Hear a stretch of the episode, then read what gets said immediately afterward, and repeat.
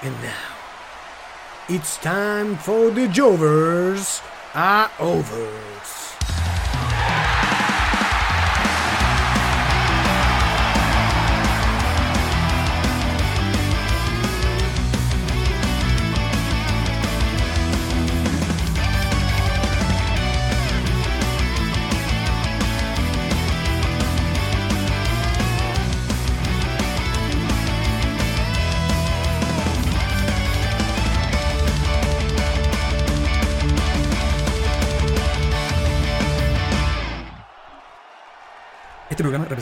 Y fanáticos del wrestling.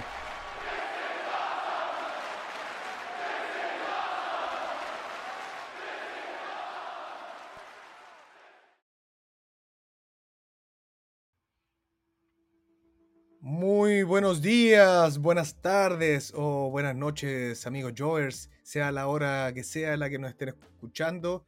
Un nuevo episodio de, de Jovers a Overs con mi amigo Benjamín. Nuevamente, nuestro amigo Andrés está en sus periplos y en sus temas laborales. Bueno, le mandamos un abrazo fuerte.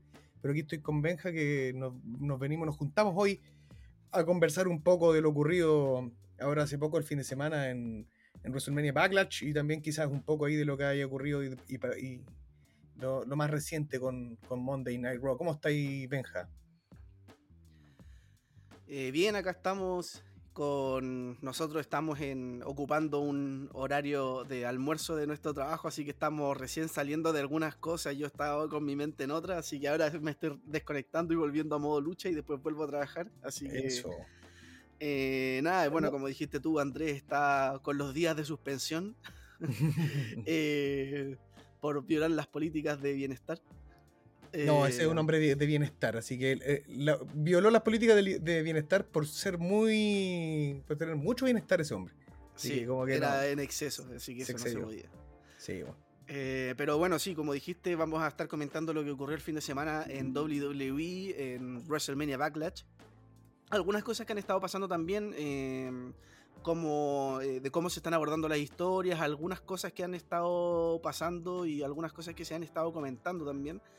Eh, porque hay algunas novedades que hasta ahora no son oficiales, eh, algunas cosas que son como rumores, que yo siempre he dicho que estoy como en contra de los rumores cuando son como posibles spoilers, pero esto no, no es un posible spoiler porque no tiene que ver con algún regreso, ni algún debut, ni algún plan con un campeonato, tiene que ver con cosas que podrían cambiar las reglas del juego. Ah, ya sé para dónde futuro. Ya sé dónde. Eh, entonces, bueno, vamos a, a, a, lo más relevante o, es lo, o, lo, que nos convoca en este capítulo, que es lo uh -huh. que es WrestleMania Backlash. Yo creo que, como siempre, como ya es de costumbre, eh, tenemos que hablar primero quizás por cosas ya extra luchísticas, podría ser, no sé cómo encontraste, como olvidándote de las luchas como tal, que eso lo vamos a hablar después, uh -huh. eh, cómo encontraste... Eh, no sé, yo siento, yo al menos como esta opinión súper personal, creo que, eh, lo que me, lo que me falló un poquito quizás es el orden de las luchas, que yo no lo hubiese hecho así. Eh, mm, sí, como por quizá, decir algo. Quizá Porque... por ahí. Lo que sí me gustó fue el opener. Creo que dieron el clavo con ese opener. Ya. Sí, yo creo que en verdad es como que creo que es lo único extra luchístico que podría decir. Y yo creo que voy a decir después por qué. Eh, y eh, claro, porque por lo general evaluamos otras cosas, pero en verdad no, no, no tiene caso hablar de la escenografía que siempre es, es la que misma. Ya no, sí, eh, bueno, eso es un tema. De hecho, eso mismo te iba a comentar que que re realmente se, se, extraña esa weá porque pa pasa a ser como un Raw, un SmackDown, pero con otro color nomás. Eh, sí. no, no, hay gran diferencia como a, y lo hemos hablado caleta de veces, pero tiene que ver con pequeños detallitos, no sé, bueno, un par de, no sé si WrestleMania Backlash, quizás algo roto que tenga que ver con WrestleMania, no sé, como lo hacían antes o como, con, con, los ganchos, como lo hacían antes. Claro, los ganchos o algún, yo, bueno, quizás sea más Lucas en cuanto como a parafernaria, no tengo idea pero weón, están forrados en lucas, weón, ¿qué les cuesta dar un cariñito sí. más? Porque si es un, es un, evento. En el fondo y está bien darte, que tenga... Y es para darte como una sensación de que estáis viendo algo diferente a lo semanal. Eso, weón. Sí, eso, y, sí, y tampoco, tampoco estamos pidiendo que inviertan millones en pantallas LED, pues que no sean pantallas LED así como antes, porque eran ganchos que eran como casi que de plástico, cartón, no sé. Sí, güey, Pero- en un papel craft da lo mismo, pero que se, se vea una intención de hacer algo diferente, sí, eso es lo único que pedimos. güey. Sí. Pero eso, claro, eso es como lo extra luchístico, porque, bueno, lo otro ya nos compete quizás más con comentar de nuestras apreciaciones con el del evento en general. Sí. Eh, bueno, podemos ir partiendo. Creo que no hubo kickoff.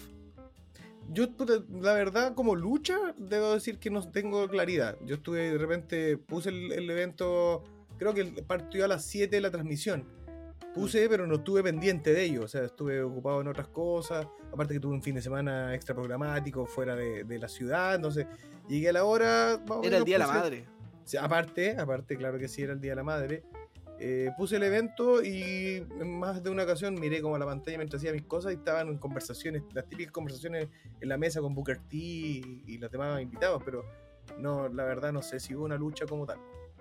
Estaría mintiendo. ¿Estás revisando, querido Benjamín? No, no, no, es que tengo algunos apuntes que hice en el evento, entonces lo estaba abriendo para ir comentando las Ah, luchas. Ya. Así es, pues un hombre aplicado ahí Me anotando. gusta, mientras me gusta. Yo soy una dispersión con patas, así que vamos, me gusta que tú seas más aplicado. Es que de repente comentamos cosas y uno comenta lo que se le viene a la mente y después cuando termina de grabar, oh, y se me pasó a hablar esto.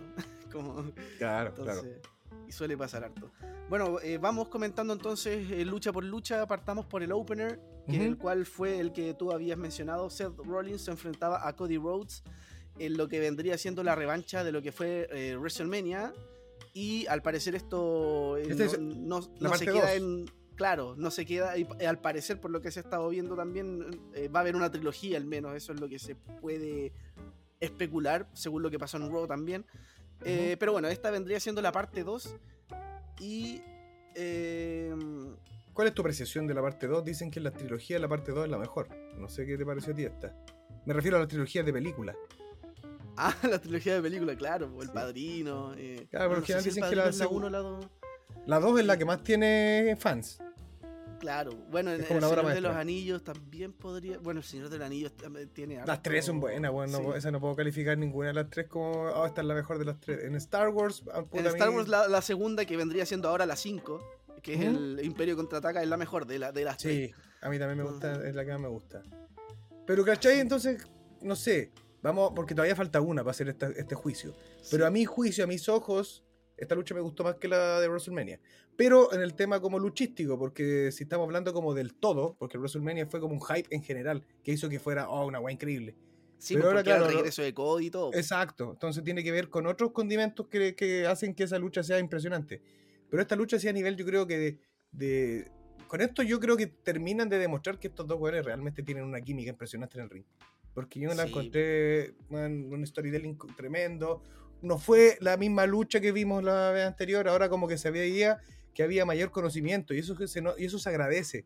Porque hay un trabajo de por medio de contarte una historia. La primera lucha, claro, se sorprendieron quizás con algunas movidas, pero ahora Rollins supo leer de repente algunas que venían de parte de, Cody. Por ejemplo, cuando le va a pegar el, típico combo que hace Cody cuando se tira al suelo y le hace el gancho. Bueno, aquí lo leyó eh, Seth y eso, eso nos dio a interpretar. Entonces, como que hubo un conocimiento ya como de- del rival por completo y eso hizo que la lucha fuera un poco más como impredecible en lo que se cuenta en el ring. Así que a mí me encantó la lucha, no tengo nada que decir. Sí, yo también tengo que decir que a mí también me gustó más que la de WrestleMania, fue un luchón.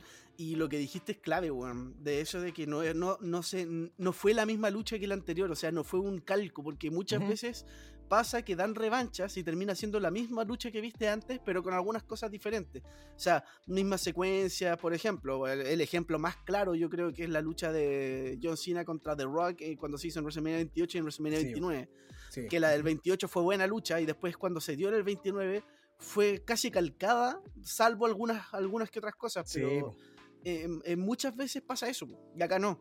Es que aquí Acá- está, esa- ahí estáis hablando de dos luchadores que, bueno, con todo el respeto, y nosotros sabemos lo que significan, sobre todo La Roca, weón, porque para mí es uno de mis ídolos de toda la vida, son luchadores que no son tan versátiles, weón. son luchadores Claro. que tienen como ciertos como signature ya definidos y que dependen como para ser versátiles del, del otro luchador. Entonces aquí en The Rock con Cena estamos hablando de dos personajes que se adecúan al luchador contra el que se enfrentan. Entonces es como de- es medio difícil que nos puedan ver demostrar algo. Y la diferencia también es que Cody con Seth son dos jugadores muy versátiles que siempre te van a mostrar como dependiendo del rival un tipo de lucha. Entonces, eso lo hace también ser tan tremenda a nivel técnico. Sobre todo Seth, Seth es, el, es el Mr. Ya ni siquiera Mr. WrestleMania, Mr. Pay-Per-View, es como... claro, el, el, New Showstopper, el Max, bueno, que para los eventos mensuales o principales o los Pay-Per-View siempre te muestra la creme de la crema, así que es tremendo set. Y bueno, para que hablar de Cody, que también nos está mostrando ya desde el último tiempo, debo decir la verdad, porque yo igual era de los que lo resistía un poco en AEW, no desde el punto de vista así como oh, odio a este weón, pero el buqueo, claro, siempre hace lo suyo, y el buqueo de repente hace que uno tenga como sus opiniones al respecto.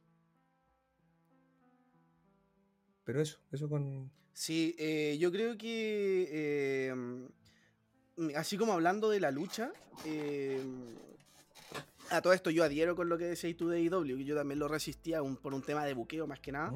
Eh, yo creo que muchas de estas de, las cosas que se vieron en esta lucha tienen que ver con muchos juegos mentales y eso me encantó. O sea, Seth Rollins aplicando las movidas del padre de Cody con los golpes, movidas clásicas o cuando eh, Seth aplica el, el, Superplex y iba a aplicar el Falcon Arrow y lo convierte en el Crossroads. Eh, como todas estas cosas como juegos mentales, creo que le añaden eh, mucho a la lucha y le añaden mucho al, a, lo que se está viendo y al, al, drama, porque al final eh, esta lucha cuando nosotros hicimos las predicciones fue una lucha que nos costó predecir porque era como ya, eh, si pierde Cody, quizás pierde un poco el auge, y si pierde Rollins, eh, lleva perdiendo todo el año. Entonces, ¿cómo...? Y, ahí, bueno, ahí en eso le podemos decir que él, eh, en lo que sí le acertamos a la predicción, que yo no le acerté al resultado como tal, pero sí le acertamos más o menos a la manera del final, que fue con un roll-up, que yo creo que fue perfecto, porque mucha gente siempre se queda como, ¡ay, qué mal final, qué mal final! Y era súper necesario. O sea, finalmente, si, si Cody eh, derrotaba limpiamente, o sea, no es que no haya sido limpio, pero si derrotaba con un crossroads de nuevo a Rollins, era como ya demasiado. O sea. Es como para decir, eh, realmente Cody es mucho mejor, es mejor que Rollins. Bueno, ya le ganó dos veces, dos veces limpia. Entonces, no, no era forma. Yo creo que la forma que salir. Claro, tenía que salir como fuerte de alguna manera. Claro, y lo que contáis tú, y lo que decís tú es clave, porque eh, es el roll-up el que es eh, el determinante de la victoria, pero el roll-up fue anterior, lo quiso hacer primero Rollins, o sea, Rollins intentó hacer el roll-up de primera forma y Cody se lo lleva de nuevo en esta como contra, se podría decir, que vuelve a, tomar la misma posición haciendo el roll-up y él es el que le engancha y le, termina ganando con trampa de alguna forma.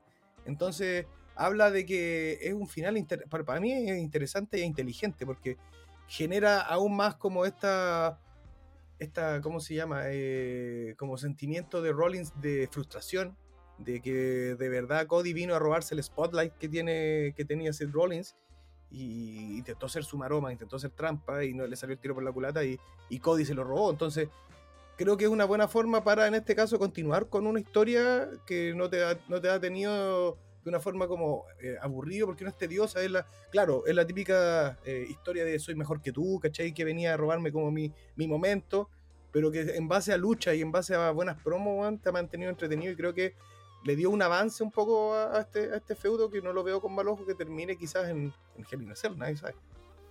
Sí, porque bueno, como estábamos mencionando en Raw, se vio que la rivalidad al parecer va a seguir. O sea, Rollins atacó viciosamente a, a Cody algo que también te da para pensar. Es como, ya, el cuestionamiento de esta lucha era quién iba a ganar, si ganaba Cody para mantener el auge de, este personaje o si ganaba Rollins. Pero ganó Cody y uno podría decir, bien, WWE se salió de, esta, de este apuro y ahora pueden tomar caminos distintos. Pero no, o sea, al parecer va a seguir la rivalidad y ahora de nuevo va a ser la pregunta, ¿va a ganar Cody por tercera vez? o, o, Rollins se va a llevar la victoria? ¿Cómo va a ser? Y también está el tema de que Cody ya estaba diciendo, ya salí de esto, ahora quiero ir por el campeonato. Y Rollins va y lo ataca. Em, y aparte, bueno, a mí me gusta el hecho de que, de que, entre comillas, salirse de este feudo es para entrar a un reto, con, porque retó, claro, a Austin Theory en Raw, la primera lucha titular de Cody desde su regreso, y tú decís, wow, buena, eh, no están en un feudo ni nada, pero está entrando como retador. Me parece súper bien que también le di este, este, esta importancia al campeonato de los Estados Unidos, weón, poniendo a Cody Rhodes como, como el retador. Entonces, claro, queda así, le quitáis, así que pierda eh, Austin Theory, así que gane con trampa, seguís con lo mismo, o perfectamente podéis meter a Rollins, que está todavía enojado porque perdió por el roll-up, y de, e involucra en la lucha, termina la lucha en un DQ, y bueno, mantiene a, a Theory todavía con, en el auge en el que está, a Cody ahora como con una intención de decir, oye, weón, me costaste la lucha, ya, quería una tercera, vamos. ¿cachai? Entonces tiene como todo está bien armado esta historia para que continúe en una tercera y parte final, no es posible. Sí, sí, todo el rato. Aparte que, bueno, a mí al menos me gusta, me gusta que se siga la rivalidad porque creo que te da para, para, para, cuando, cuando son estas rivalidades largas, te da como para pensar como en, en- hay una cosa que a mí siempre me ha gustado, que lo he comentado con un amigo, que es como cuando termina el año y así es como un highlight del año, pensáis en esa rivalidad Sí, como po. lo que me pasó el año 2018. Yo pensaba en el año 2018 y pensaba en Tommaso Champa contra Johnny Gargano, como la rivalidad del año, ¿cachai? En Ujú. 2019 Johnny Gargano con Adam Cole y así con otras rivalidades también. Y, y- y me- por eso me gusta también que, que esta rivalidad continúe y así también como Edge y Styles, que después vamos a hablar de eso, eh, porque creo que le, va a dar más relevancia. Lo que sí creo es que... em, eh, claro, como que ya saliendo de esto, eh, bueno, habría que ver cómo termina una tercera lucha, pero ya como que no queda otra que de inmediato tirar a Cody por el título, como que no se me ocurre otra cosa. Eh, porque como que siento que Rollins está como un escalón más bajo que el título, entre comillas, no, no como luchador, sino como, eh, como por calificarlo en categoría. Como que siento que después de Rollins no hay otro paso más Mm. allá de llegar al... A menos a que sea Edge. Pero... Claro. Igual sería interesante Cody contra Edge. Sería, sí, sería súper interesante. Pero claro, te entiendo, entiendo lo que vais. Como que Rollins es hoy, es hoy por hoy en este momento en Raw, el. Claro, como el, el pre-boss, antes de llegar al jefe final. Así como, Claro, claro, claro, eso. Entonces, como difícil, claro, termina esta rivalidad contra quién va. O sea, si no es por el título. A menos que sea por, no sé, bueno, que lo tiréis de verdad por el título de los Estados Unidos, pero al parecer, como se está construyendo, y bueno, vamos a estar metiendo quizás un poquitito cosas de Raw, eh, el título de los Estados Unidos ya se está viendo entre Theory y Mustafa Ali.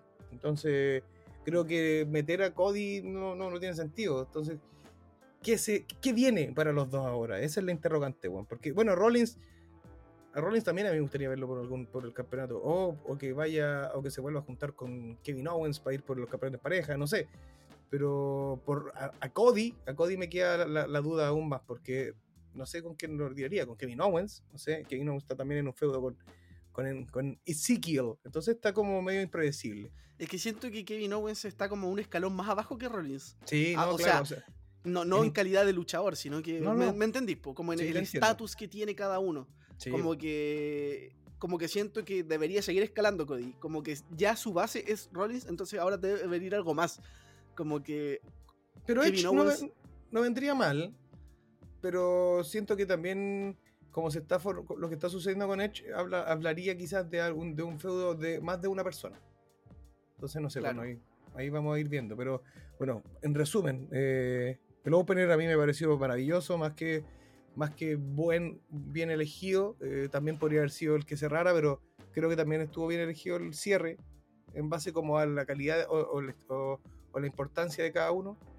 Eh, pero vamos a ver qué ocurre con esto. A mí me, sigue prendiendo una tercera parte, así que bien, bien desde, de- ya con este inicio a mí me parece mm, eh, bien.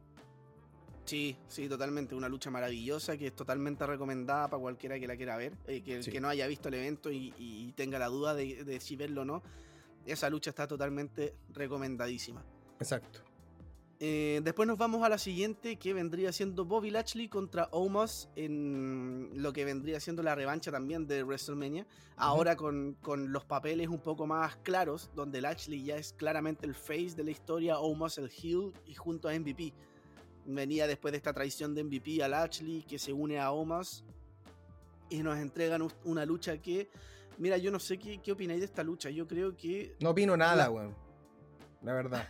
No, no, es que- no tenéis ninguna opinión. No, es que siento que el Ashley tiene que estar en. Bueno, sí, sí, si termina Lashley como el vencedor de este feudo, claro que bien, ¿cachai? Porque estaría derrotando al, al, al, al gigante por excelencia hoy de la WWE, que es como el, el monstruo, el monster que tienen. eh, entonces saldría súper bien parado para quizás un próximo desafío más importante, ¿cachai? Más, más titular o más por ahí. El Pero a nivel gigante como. nigeriano ahora le llaman. Sí, por el gigante nigeriano.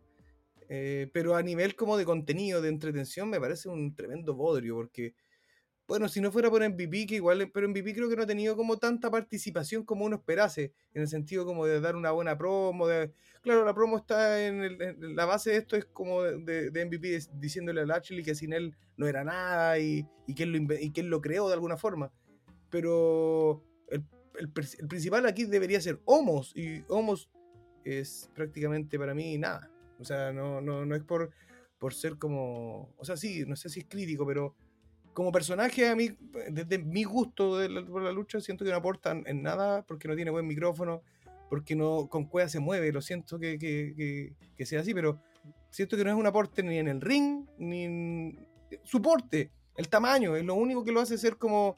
Esto como vendible quizás, pero lo demás, nada. Claro. Esa es mi opinión.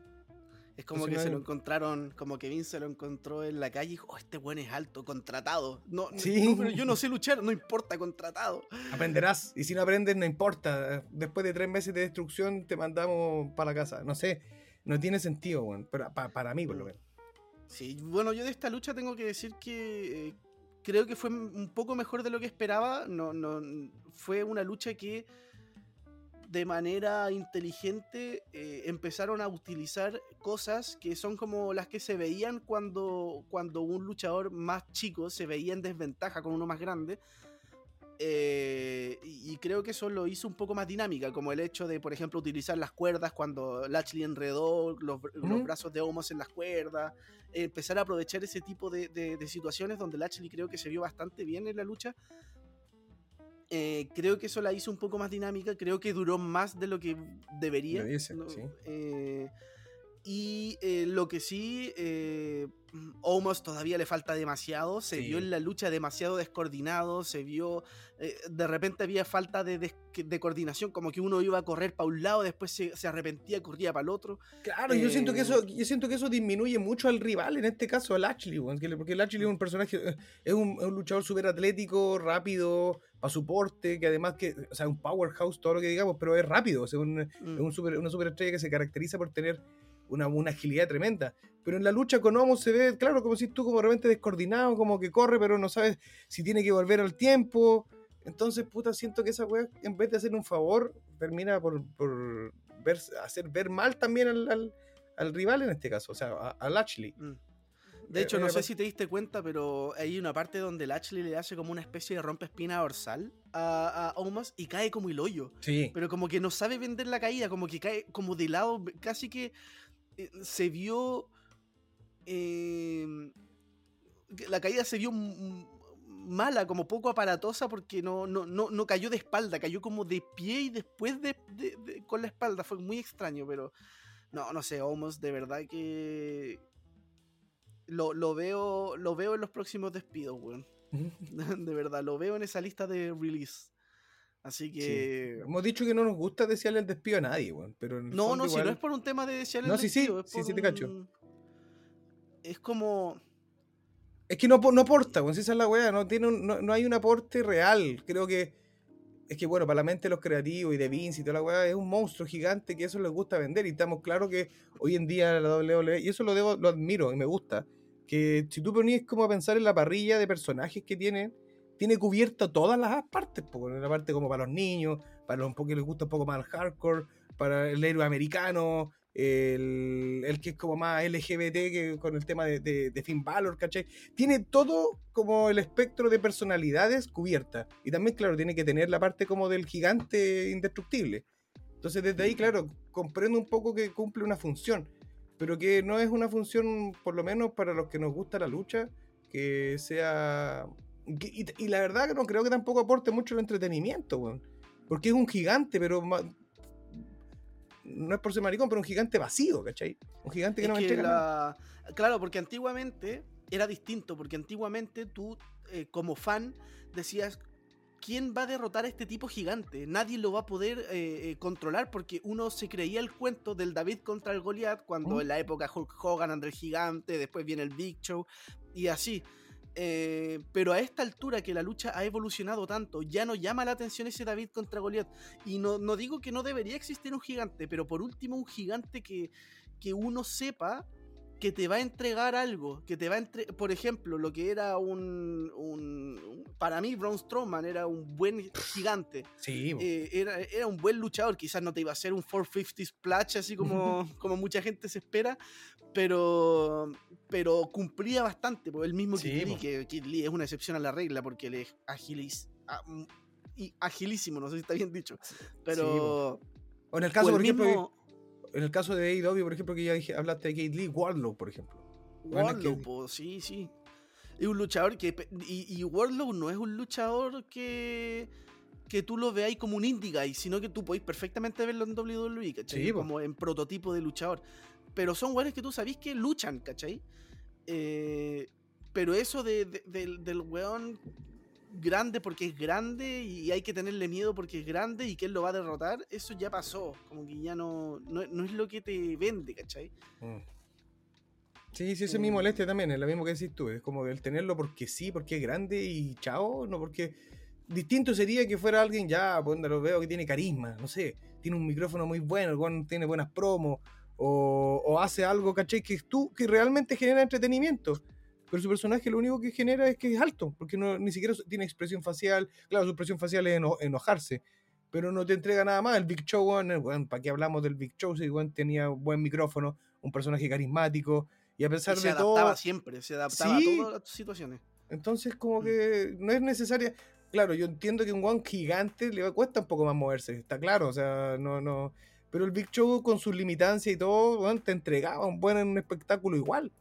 Entonces, Sí. puta, ya ahí son temas de, de lo que encontramos, pero bueno, eso es. Sí, eso es yo creo que deberíamos ir a la próxima lucha porque en verdad ese es como nuestro descargo con Omos. Ah, claro, pero no hablamos un poco de- del resultado que termina ganando Homos con un poco, Mm. era como bien bien predecible que iba a ser de, de- de- a favor de Homos porque la, la- la intervención de MVP estaba, pero a leguas se veía venir. Sí. Así que, claro, gana Homos por un palo, o sea, le pega con el, con el, con el bastón en el esquinero y eso hace que Homos haga su movida final, termina la lucha y hasta pronto. No quiero hablar más de ella. Bueno, pasamos a la siguiente lucha entonces donde Edge se enfrenta a AJ Styles. Este Edge eh, del Judgment Day, que vendría siendo la facción que está construyendo. Puta que amo la entrada de Edge, con. The Other Side. Tremendo Y, y más encima, creo, no sé si escuché mal, pero creo que antes de sonar la canción dice You never knew me. You never, Dice- no sé, algo así. No dice, you think you know me, you never did. Así como crees que Sí, me conoces, nunca lo has hecho. Muy bueno, qué genio. muy bueno. Sí. Y la canción es Eh, tremenda, ¿no? Y aparte es que con el cambio de personaje, The Other Side, weón, el otro, es como, claro, y él ha hablado de The Other Side, del otro lado de él. Entonces, mm. nada, weón, increíble. Creo que una, Y es un- una gran vuelta de, de tuerca. Y es un lado que se estaba despertando desde hace tiempo, desde que estaba co- con la rivalidad con Rollins, que estaba mostrando ese lado oscuro, Claro. que de repente iba y de repente volvía. Eh, Es como un trabajo paulatino, pero que tiene una razón de ser, pues, con esta. Y eso a mí me Mm. gusta. Sí, sí, está muy bien trabajado. Bueno, Styles es un genio, todos lo sabemos. Y eh, nos vamos a una lucha que a mí en lo personal me gustó más que la de WrestleMania. ¿Mm? Eh, la de WrestleMania fue buena, pero quizás a este le jugó a favor también el tiempo, que fue más corta que la de WrestleMania. Eh, fue, eh, siento yo que hubo mucho, al, al igual que la de WrestleMania, hubo mucho llaveo, mucho, eh, mucha técnica, como eh, eh, arras de la lona. eh, hubo mucha, mucho, mucho juego psicológico también. Siento que fue eh, como, o sea, a pesar de, de que todos conocemos el estilo de Styles y Edge es capaz de demostrarnos también luchones tremendos, fue una lucha más como a la vieja escuela, el estilo clásico, de harto llaveo, de harto suelo, de harto... No la típica como estrambótica de, de Styles que lo veía haciendo eh, de repente Moonsault o hace movidas de repente extrafalaria. No, aquí lo viste como un Mm. poco más centrado, más como Claro. dentro de lo clásico, pero Bueno, sin ser. Igual hizo un moonsault en un Sí, momento po, para afuera. para afuera, claro. Sí, yo pensé que. Yo no sé si le salió mal o esa era la intención, pero por lo general cuando hace esa movida como que cae de pie y le aplica un DDT de espalda. Sí, yo pensé que esa era la que iba a hacer. Pero, pero bien, eh, me gustó la lucha. Había gente que estaba diciendo eh, que Styles con Edge no, no, no tenían química. Yo no creo que sea un problema de química, yo creo que es un, tema de, eh, de, de la historia que están contando. Porque, por ejemplo, si fuese Edge el face, el rated R superstar y Styles el heel, creo que sería una lucha más vistosa de química.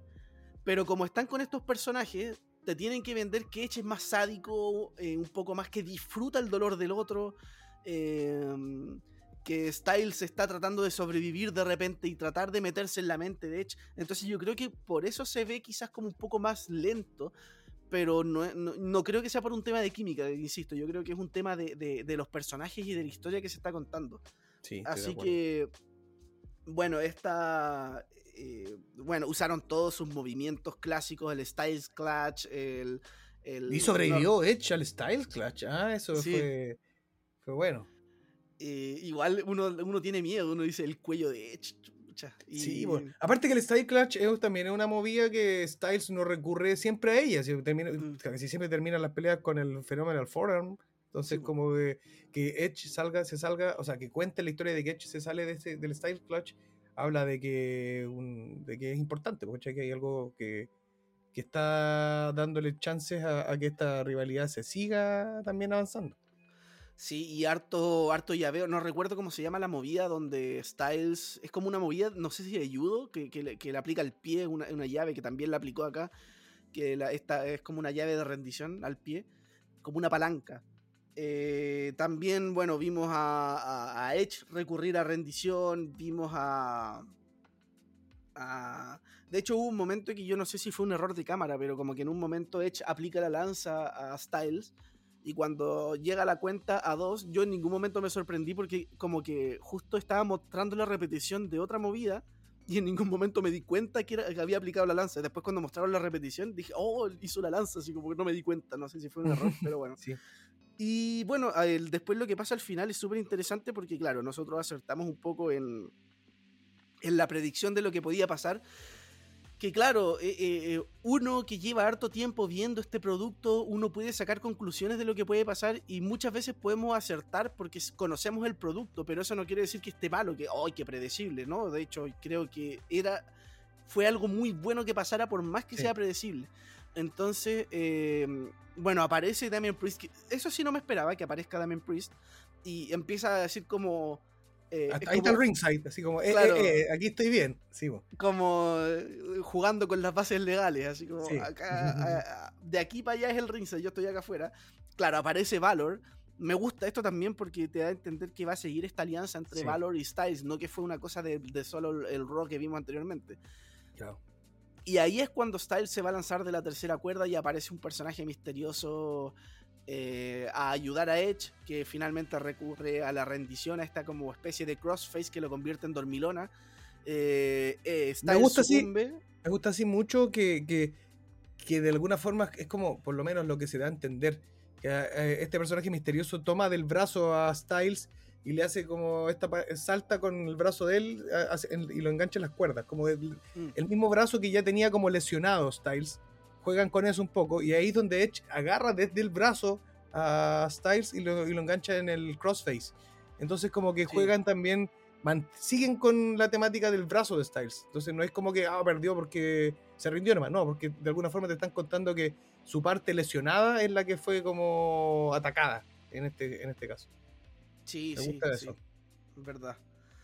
Eh, bueno, finalmente termina la lucha, gana Edge, como nosotros lo habíamos mencionado en nuestras predicciones, y se revela la identidad de este personaje misterioso, que no es nada más ni nada menos que Dark Rhea Ripley, eh, con, esta nueva caracterización. No sé si nueva, en verdad, como que es el color de pelo, pero que se ve como bien imponente. Sí. Eh, y, Y nada, a mí me, me encanta, me encanta la idea. Rhea Ripley estaba pintada para esta facción Sí. y, y me encanta la incorporación de un personaje femenino que no es algo también, que siempre se ve. Sí. O sea, a veces se ve, pero como decías tú en un capítulo, que si- casi siempre el personaje femenino de alguna facción era la que estaba afuera apoyando ¿Mm? eh, y, y haciendo trampa. Acá es una luchadora con que un pedazo de luchadora que está en, en- en esta, en esta facción. Te da incluso para de repente en algún futuro hacer luchas mixtas. ¿Por qué no contra un, no sé, los tres contra Valor, Styles y Liv Morgan, por ejemplo? De hecho, Eh, yo creo, o sea, yo creo, sin ir más lejos, que, que es una lucha que se podría, que se puede dar y hay hartas posibilidades que se, da- que se dieran. No sé si cachaste que en Raw peleó Rhea Ripley contra Liv Morgan. Sí. Ya, pues entonces, No. claro, creo que podría decantar también en un futuro a una lucha de tríos. Sí, yo también creo lo mismo y sería bueno. Eh, lo que sí creo que sería como quizás la, decisión más interesante sería que esta lucha se lleve eh, la Styles contra Edge individualmente dentro de la celda, ahora el próximo evento en Hell in a Cell, porque te da la excusa de que estás encerrado y que nadie puede entrar. Entonces creo que eso sería como más interesante. Eh, Claro, a mí me quedan dudas igual. Me gustaría mucho ver esa y que ya ahí se den con todo. Pero también, como se ha ido contando un poco la historia, creo que con la. Al, al que, que adhieran a, a Finn Balor eh, como parte de, este, de esta rivalidad, siendo como la como el support de AJ Styles, creo que podría ser también un tag team. eh, entre como este sucursal del Ballet Club contra Judgment Day. Creo que para allá están construyendo, no sé. A menos que esta lucha se dé como en, en un Raw, ¿cachai? Y Claro. después eh, terminen Edge y Styles en Hell in a Cell, no sé. Eh, hay- o hay si se par- da el 3 contra 3 en un Hell in a Cell no me molestaría para nada, sería súper novedoso. weón. Sí, también sería súper bueno. sería novedoso porque nunca hemos visto una lucha mixta en un Hell in a Cell y, y no, es que, no es que sea una lucha mixta cualquiera, sino que todos ahí estarían participando con, con, motivas, con, con sus motivaciones, con su historia, con su...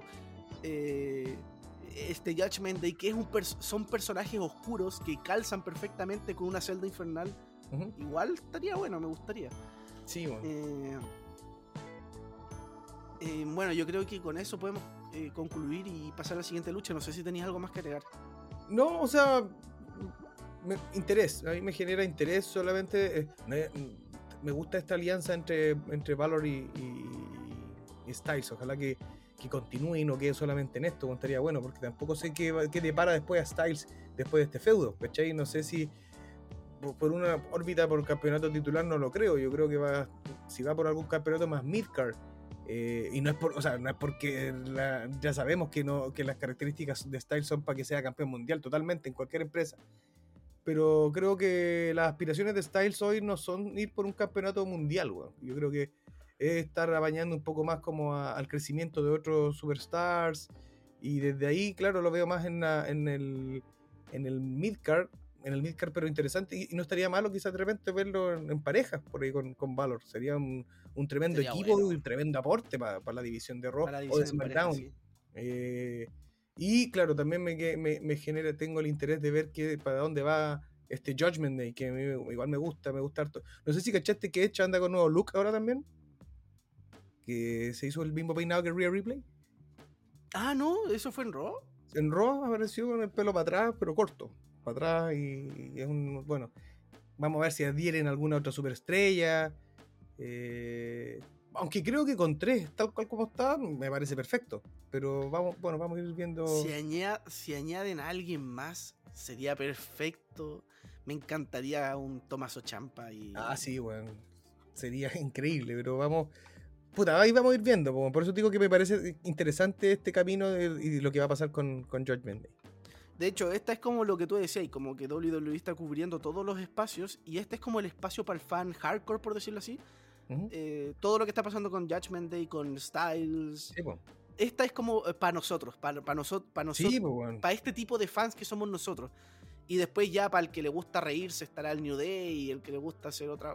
Pero esto, estos son los momentos en que nosotros tenemos que prender la tele, por decirlo así. Sí, sí. Eh, entonces, eh, bueno, yo creo que eso es eh, todo lo que podemos comentar de esta lucha. Sí. Y pasamos a la siguiente, que es Charlotte con Ronda Rousey en un I Quit match. Yes. No sé si queréis partir tú hablando, porque creo que yo partí hablando las otras, entonces para que vayamos alterando un poco el Eh, orden. Es que en el fondo es conversación y la verdad no. Yo. A mí me gustó la lucha. No, debo decir que no, no, no tengo nada en contra, o sea, nada que decir de manera negativa.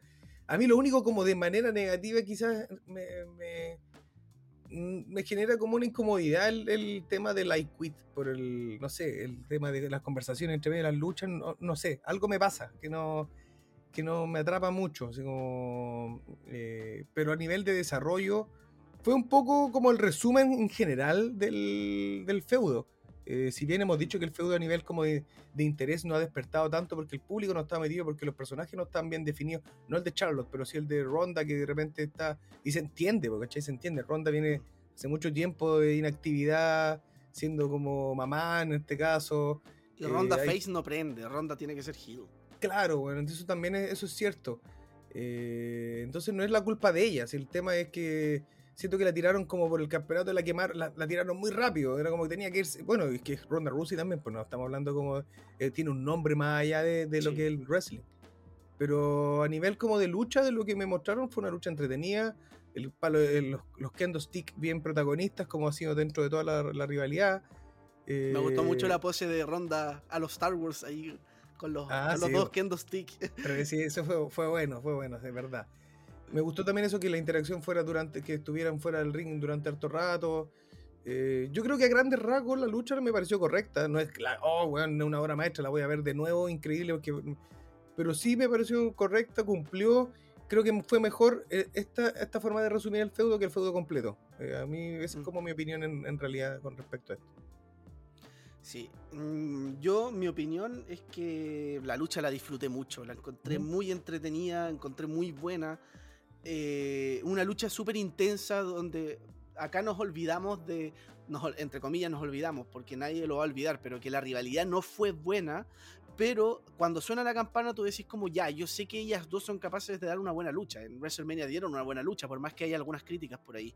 Pero la lucha en sí estuvo buena, algunos errores de química podrá ser pero cuando se van a un quit donde hay una estipulación, donde se pueden usar armas, eh, se desarrolla bastante bien, sobre todo porque eh, sabemos que Ronda Rousey es una luchadora que ocupa harta sumisión y, uno, eh, eso el, el estar buscando el brazo para hacer la llave, en un momento aplica la movida de- en las cuerdas, así como colgada para abajo, de, de- Sí, de mo. cabeza. Yo pensé que ahí se iba a terminar la lucha y yo dije, oh, y que no termine acá, porque pensé que en- hasta ese momento se me estaba quedando quizá un poco corta, pero por suerte no terminó ahí, siguió, se fueron al público, utilizaron harto, hartas herramientas como muy...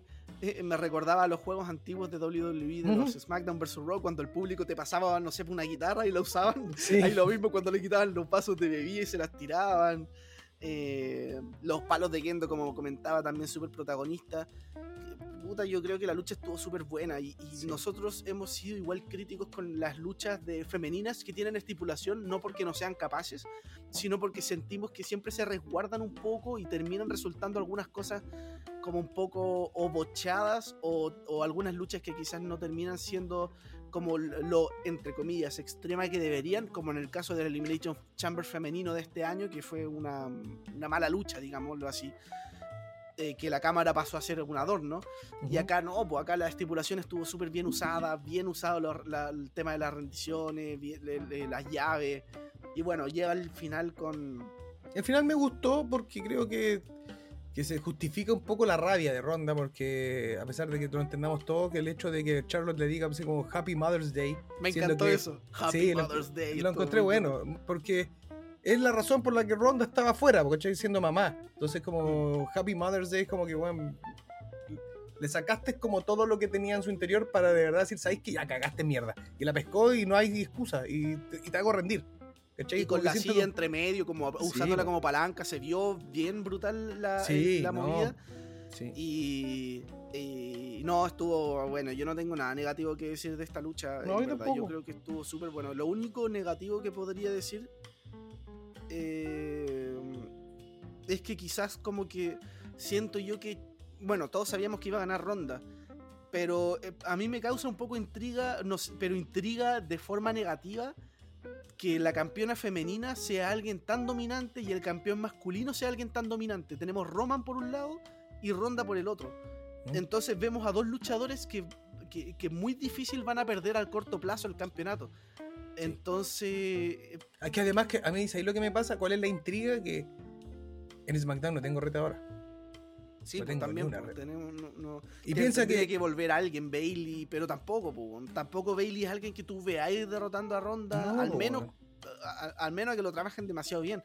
Por otro lado está Asuka, pero Asuka, bueno, Asuka es de Raw, pero si, si nos vamos a esta lógica de WWE que están mezclando todos los de Raw con los de SmackDown, quizás... Aunque, aunque yo estuve leyendo hace poco que esa, esa lógica a lo mejor va a dejar de funcionar porque es, es, eh, Fox le pidió a SmackDown que por favor exclusividad con su roster.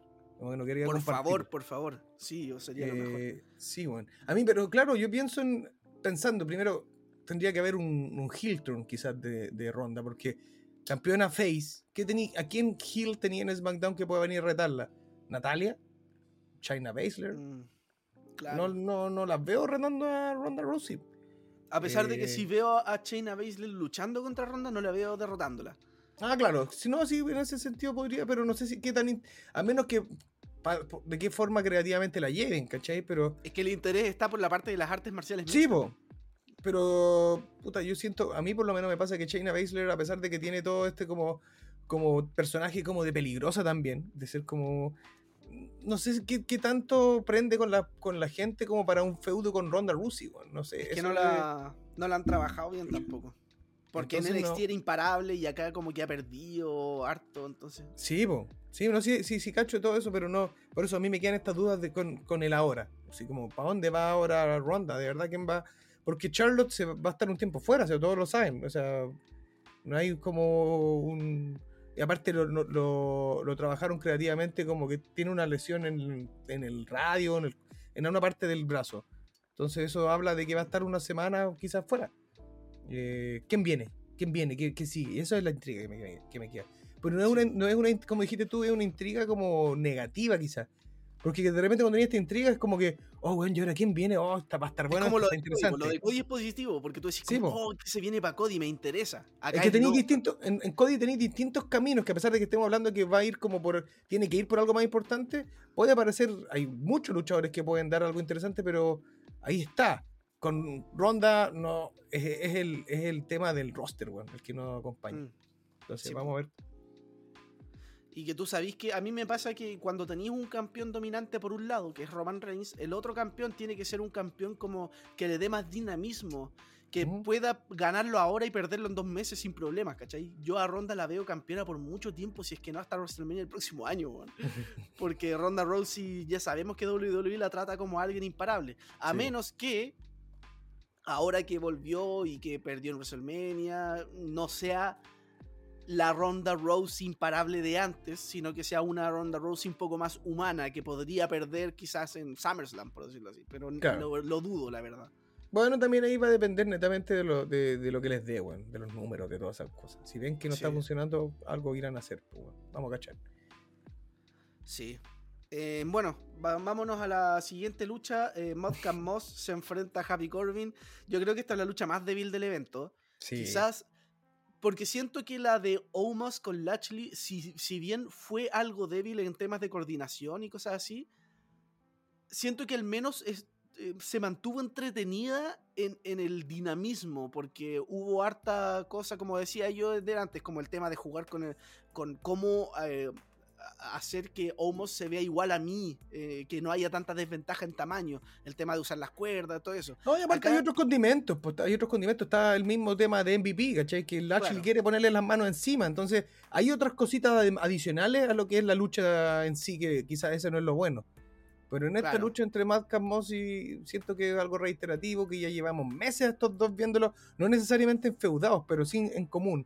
El típico, weón, ya éramos amigos, ahora ya no. Eh, pero no sé, weón. A mí me sorprende que esté en esta posición esta lucha. ¿qué- Es como como event. Claro, le están dando como un- una importancia bastante grande a, a estos dos tipos. Bueno, a Happy Corbin siempre se la. siempre- siento que siempre se la han dado. Es como el. es- Happy Corbin es como la vieja confiable. ¿Quién Sí. falta? Ya tírate a Happy Corbin adentro. Pero Madcap Moss me sorprende mucho, que esté ahí también eh, en, esta, en esa posición. Y- Bueno, cuando yo hablaba de la de, de un poco del orden de lucha, también hablaba un poco de eso. Eh, creo que para mí hubiese sido mejor que... eh, no, mejor lo, lo digo después, para que tenga más sentido, porque ahí tendría que meter en el tema el main event, ¿cachai? Que, eh, pero en verdad eso, yo creo que esta lucha, si bien uno podría decir que la lucha, no sé, no, quizás no fue tan bodrio como uno podría esperar, pero tampoco fue una lucha que cautivara mucho porque también sabíamos que la, eh, la gente venía de la lucha con, con- de ronda con, con Charlotte, después se venía el main event y que esta era como la que iba al medio. Entonces, era una lucha donde perfectamente la gente podía ir al baño y, Mm. y de verdad no, no había mucho, mucho más que pedir. Yo lo que pido es que Modcast Moss se saque ese traje de mierda. y- o- porque eso, eso es como ganchos de, de, de- granjero, weón, no me gusta. Siento que se ve como estúpido. Eh, Pero bueno, la- al final la lucha se dio como se tenía que dar. Creo que duró más de lo que debía haber durado. Quizás porque son seis luchas solamente, se dieron más tiempo en algunas cosas, pero creo que esta lucha tuvo que ser más corta. Y gana Modcast Moss, como era lo predecible, eh, con un Sunset Flip. em, aplicando entonces este, este, este conteo rápido que después se sale del ring celebrando, Happy Corbin queda molesto. Eh, pucha, no sé, yo de verdad creo que no, no sé si hay mucho más que comentar, la lucha no da para tanto No. y ten- no sé, ojalá que no siga la rivalidad, porque creo que con ese final quizás podría seguir y espero que no. No, no, yo creo también que esto ya es, es- es over, ya, ya se acabó. Eh, esperemos, bueno, esperemos que sea así y que cada uno quizás cierren la rivalidad en un SmackDown, no sé, de alguna forma un par de promos que se meta otro, otro personaje que, que arremeta contra Happy Corbin y qué sé yo, y bueno, bueno, eh, En Hell in a Cell dentro de la celda infernal. no, esperemos ¿Te que no, esperemos que no. Eh, pero bueno, vamos a ver qué nos dan, eh, ojalá que, que- que cada uno por su lado y que estén en los pre-show, no, ahí vamos a ver, po, pero, pero yo también creo que ya este es el fin. O si no es el fin, que se cierre en SmackDown, Sí. no en otro evento. Debería. Debería. Eh, um, bueno, pasemos entonces al main event porque de esta lucha no hay mucho más que hablar. El main event fue la lucha de Arcade Bro con Drew McIntyre contra The Bloodline, eh, conformado por los Usos y Roman Reigns. Eh, bueno, esta lucha, en cuanto a calidad, no tengo nada que decir. La lucha fue muy buena, estuvo muy entretenida. Eh, fue de- a mí me recordó mucho a estos 3 contra 3 que habían antes, como en los tiempos de The Shield, de la familia Wyatt, que eran como Mm. súper bien construidos, como súper intensos. Siento que este fue el caso, fue una muy buena lucha de 3 contra 3. Sí. eh, mucha Es que fue. Bien construida, creo yo, la pelea, no es como otra típica, eh, no, se, se une a la lucha este weón y ahora un 3 contra 3. Siento que lo construyeron de manera inteligente y también en la puerta de entrada para un posible de Drew con Roman. Entonces creo sí, yo que, creo que eso está claro. creati- creativamente es una buena construcción y también eso hace que sea interesante de ver. Sí, y creo que todos los luchadores tuvieron su momento. O sea, Riddle, Orton, Roman, los usos también. Sí. Entonces, como que en ningún momento se quedó como atrás. Creo que eh, hacer luchas de 3 contra 3 no siempre es fácil porque son mucha gente en el ring y tiene que haber coordinación. Acá no, no se notó ninguna falta de coordinación, que yo recuerde al menos. Mi único problema con esta lucha es lo que comentamos antes, que no hay nada en juego. Mm. Entonces, la lucha, por más entretenida que pudiera ser, en ningún momento yo me sentí como que no podía despegar la mirada de la tele. O sea, Claro. me- es como, me llegaba un WhatsApp, lo veía, después veía la tele, de repente, no sé, me llamaban para abajo, podía ir, después volver. Como que, como tú sabías que no había nada en juego, daba lo mismo el resultado, porque no, no, no, el, el ganador no ganaba nada. Claro, Entonces, El único, o sea, lo único que te podría haber sorprendido es que la lucha terminara, no sé, pues, en 5 minutos porque por un squash o alguna cosa así. Y tú ¿qué? ¿Por qué están haciendo esto? ¿Qué pasó? Ay, ahí te sorprendí. Pero a mí me pasaba lo mismo, era como que de repente podía ir para abajo a buscar un par de cosas, volvía y si veía a Roman celebrando después de 15 minutos de lucha, era como que, ah, lo esperable. ¿Cachai? Como que, ay, me quedo viendo un poco el resultado. Pero no estás atención de, no, weón, oye, ¿puedo ver? No, no puedo, no puedo hasta que termine esto. Eso ¿Cachai? No mismo, está- eso mismo. sí. Entonces, pa- ese es el. Y, ya, y ahora quería así hablar del orden de las luchas, porque por ese mismo factor, creo que este main event para mí no tuvo relevancia, ¿cachai? Porque, eh, ¿qué es lo que hubiese hecho yo? A pesar de que nosotros hablamos de que no daba para main event como tal, hubiese tirado main event Charlotte con Ronda porque era por el campeonato, era importante, ¿cachai? Para mí ese era el main event. Y si Roman siempre dice que él abre o cierra los eventos, por último que esto hubiese sido el opener, ¿cachai? Y después tiráis Cody con Seth, que a pesar de que Cody con Seth fue un buen opener, quizás este como opener y Ronda con Charlotte al final, me hubiese dejado con un mejor sabor de boca porque cerráis el evento como, como que terminó, terminó con algo importante, donde yo de verdad podría decir como, como ya, le puse atención a la lucha porque hay algo en juego, porque es importante lo que está pasando, a pesar de que igual era predecible el resultado. Eh, en cambio, con esta lucha era, como digo, no se sentía como, weón, voy a ver un, partidazo entre el, Colo con la U, pero es un partido... Copa Gato. Claro, ¿cachai? Como... Eh, o para los que no son chilenos, un Barcelona-Real Madrid, pero un partido de pretemporada. Es como claro, como una exhibición. Solo una exhibición, no se está disputando ningún campeonato por medio, sí, porque está. Y eso, puta, eso igual le quita, yo creo que el 50% de la lucha, weón. Independiente. Eh, eh, incluso quizás más, weón. Eh, en estos casos donde no hay quizás el, el, como este condimento de Dream Match, ¿cachai? Porque claro, de repente mm. puede haber un Cody versus Seth primera vez que se da la historia y lo tenéis como main event, creo que, bueno, perfecto. ¿Cachai? Pero eh, no tiene, claro, no, tiene, aparte, este no, tiene una lucha como que, oh, bueno, estaba esperándose mucho tiempo que se, dieran, que se diera esta pelea. No, tampoco.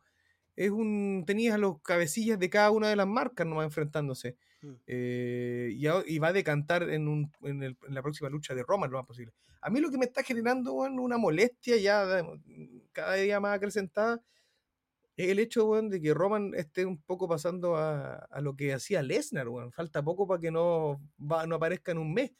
De repente hay programas que no aparece o que lo veis solamente sentado en su oficina, ¿cachai?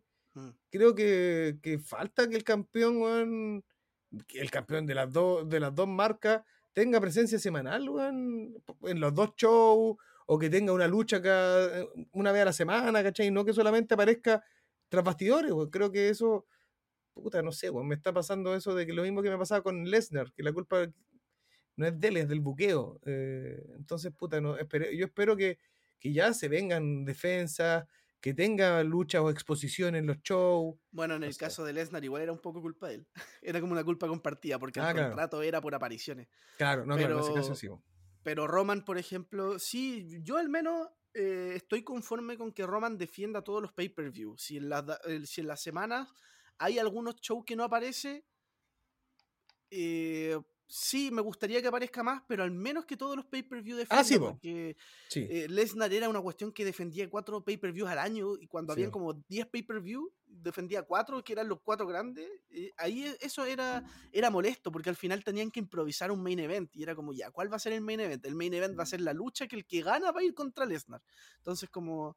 sí, bueno. Em, y además siento que, si bien, si bien la construcción, el hecho de que, de que le gane a Lesnar los dos campeonatos y todo lo que queráis ha llevado a, Roman a un, a un, nuevo nivel, tal cual, como dice su bolera, God, eh, greatest on a different level, eh, God Mode, eh, creo que, bueno, lo han hecho, lo han hecho así, y se siente, se siente ese como, o sea, esa impronta de que, no es, es el, si hablamos de lucha, es el hombre a mirar, bueno, independiente de la compañía que sea pero le quitáis mucho a una compañía sin un campeonato, bueno, a menos que de verdad hagáis un campeonato para las dos marcas y que sea el campeonato unificado de toda la federación, pero que tenga la defensa mensual, bueno, es lo único que yo pido, porque creo que hay mucho superestrella que está todavía sin...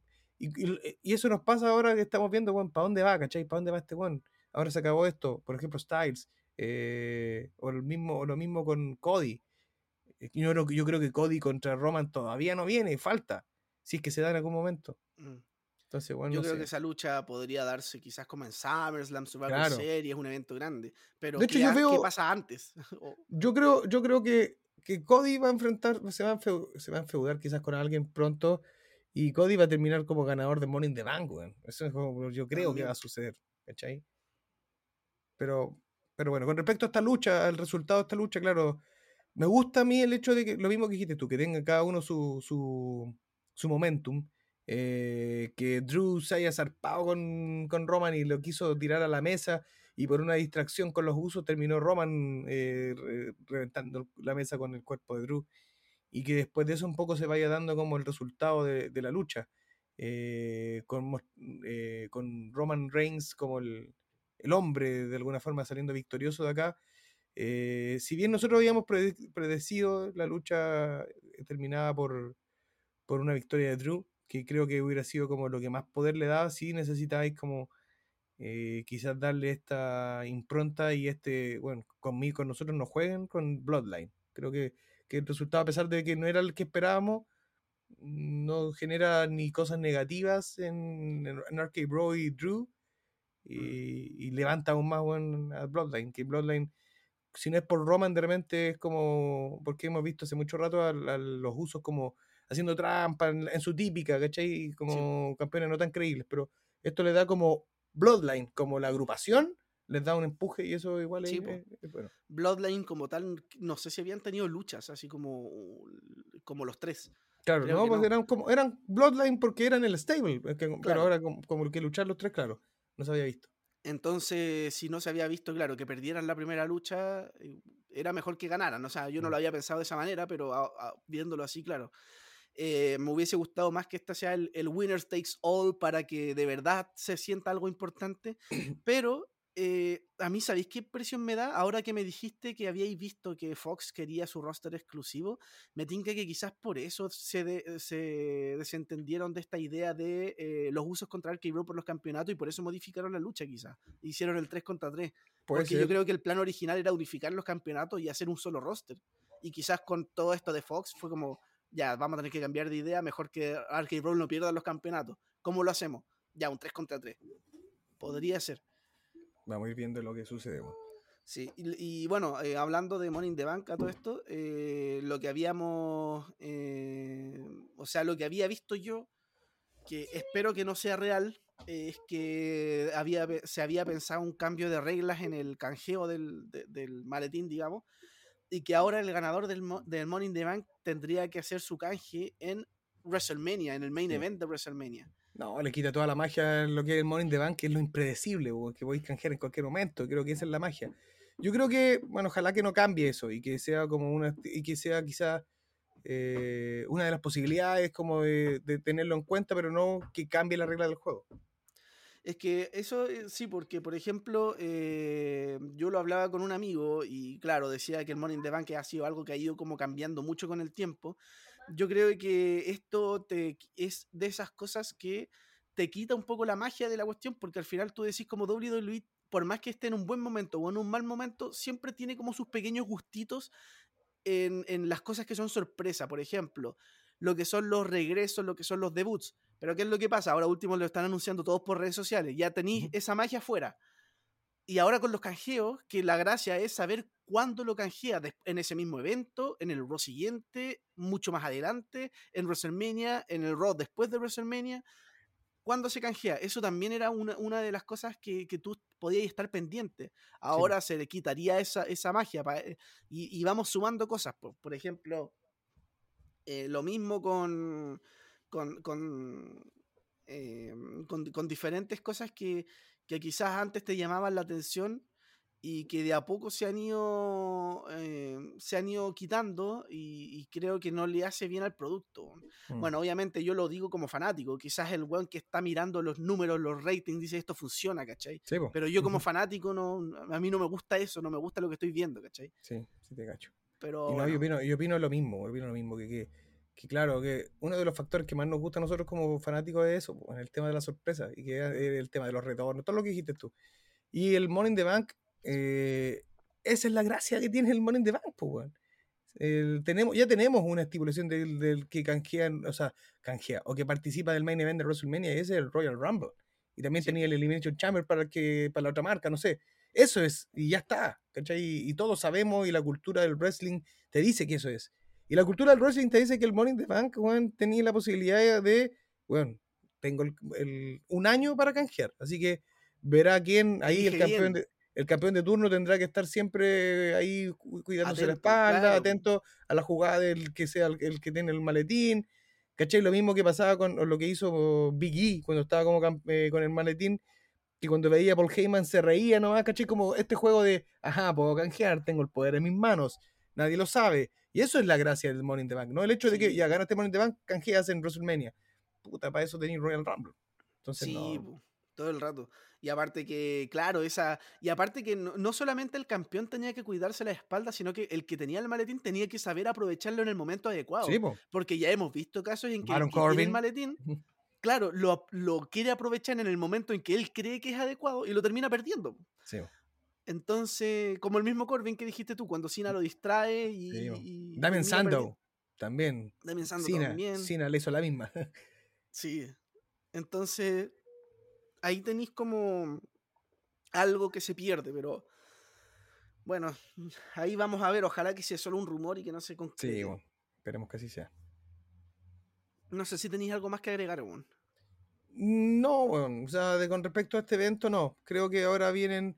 Sí, siento que a grandes rasgos me gustó. Sí, no es uno de los grandes shows. Hubieran cositas como. Efectivamente, si hubiera estado el, el Winner Takes All del campeonato de pareja, le da un condimento aún más especial. Pero aún así creo que avanza. eh, eso es lo que me. si tuviera que decir algo, siento que avanza. Avanza quizás no Mm. que tanto, pero avanza en la historia, bueno, avanza la historia de Edge, avanza la historia de Rollins con, con Cody, Cody. eh, The Bloodline siéndose un poco más fuerte, eh, Drew que puede tener algo que decirle ahí a Roman, ¿cachai? Em- Ya, ya partió un poco esta rivalidad. Entonces siento que a nivel general es un aporte, un show que cumple con avanzar en las historias que se están contando. Como, como evento de transición, creo que cumple con su posición. Y, y en base a eso me genera a mí, por lo menos, la sensación de estar conforme con lo que vi. Sí, yo creo que a grandes rasgos es un evento súper entretenido. O sea, eh, es un evento bueno que para mí supera las expectativas que uno podría tener de un evento así, con una cartelera que no era muy atractiva. Pero lo que, lo que prometía cumplió. O sea, tú te esperabas y harto de Cody con Rollins, cumplió. Te esperabas y harto de Edge con Styles, cumplió. De Ronda con Charlotte, quizás ahí habían dudas, pero cumplió y, y para mí superó expectativas. Sí, Eh, el main event cumplió. totalmente. Entonces, no- si nos vamos a que son seis luchas y dos de ellas son, o, no sé si malas, pero como más olvidables, pero el resto fue bueno, te quedáis con un buen show finalmente. sí, Entonces creo que el show fue bueno, fue eh, eh, supo salir adelante con, con una cartelera, digamos, algo pobre, porque también te quedan dando vueltas algunos luchadores, campeonato midcard, eh, había solo un campeonato en juego. el campeonato de, de Bianca, por ejemplo. No Claro. sabía. Entonces, pero creo que dentro de todo es un evento entretenido. Yo Sí. creo que, que te deja con, con un buen sabor de boca. Yo no, yo no, no terminé el, el evento diciendo puta maldita WWE, que de nuevo. No, no terminé así, ¿cachai? Fue como bien, terminé un, un- un rato entretenido de lucha, ¿cachai? Así que Sí, me, me sí, gustó. a mí Por más que uno pueda tener sus críticas y que para eso está el programa justamente, para, para analizar las cuestiones que nos gustaron y no nos gustaron. Y obviamente hay cosas que no nos gustaron, pero en el global creo que es un buen evento. Sí, tal cual. Sí, muy, muy de acuerdo con, con ese. Como pala- Podríamos decir que son como palabras al cierre. El balance general del evento eh, cumple con las expectativas y fue un buen show. Así que, Mm. nada, yo por ahora debo decir que la en la órbita, así como de gustos o de lo que me está entregando la WWE, siento que está bien. Estamos pasando por un momento entretenido, un momento interesante con las historias que se están contando. Así que veamos para dónde vamos, pues veamos para dónde lleva, nos lleva todo esto. Sí. Así que bueno, yo creo que con eso estamos con este capítulo. Yo no tengo idea lo que opina Andrés del evento, no sé si lo vio porque bueno, ha estado con sus temas ahí como más ocupados. Sí. Eh, pero eh, yo creo que ya próximamente vamos a estar teniendo otros capítulos analizando con más profundidad las cosas que se vienen, en, en- en- no solo en WWE, también en AEW. Entonces, eh, ahí vamos a estar viendo eh, cómo, cómo podemos cómo ordenar lo- los próximos capítulos para que sea un contenido eh, atractivo de ver y esperemos que con la vuelta de, de Don Andrés, que, que siempre Sí. hace falta. Es lo que siempre esperamos que tener a los, a los tres Jovers reunidos. Así que, nada, para mí fue un, un buen capítulo, un buen momento para cortar el, el horario laboral. También, como dijimos, estamos grabando en la hora de nuestras colaciones, así que bacán, bacán poder tener esta conversa en un, en un día laboral y, nada, feliz. Pues esperar ahora, como dijo el Benja, tener, se nos vienen, vamos a hacer nuevos capítulos, se vienen pronto, quizás hemos estado un poco más lentos, pero todo debido a que, como vemos siempre, y siempre lo vamos a decir, somos jovers que tenemos trabajo y cosas que hacer por, por ahí. Yo soy papá, otros tienen otras responsabilidades pero esperamos retomar el camino los tres Jovers juntos. Eh, se vienen cositas, sí, sí. Y nada, pues un agrado eh, grabar Benja contigo y ya vamos a estar juntándonos para, un próximo episodio. Así es. Bueno, Jovers, así que con esto nos despedimos y manténgase atentos a los próximos capítulos. Así es. Hasta pronto. Un abrazo, hasta pronto, nos vemos.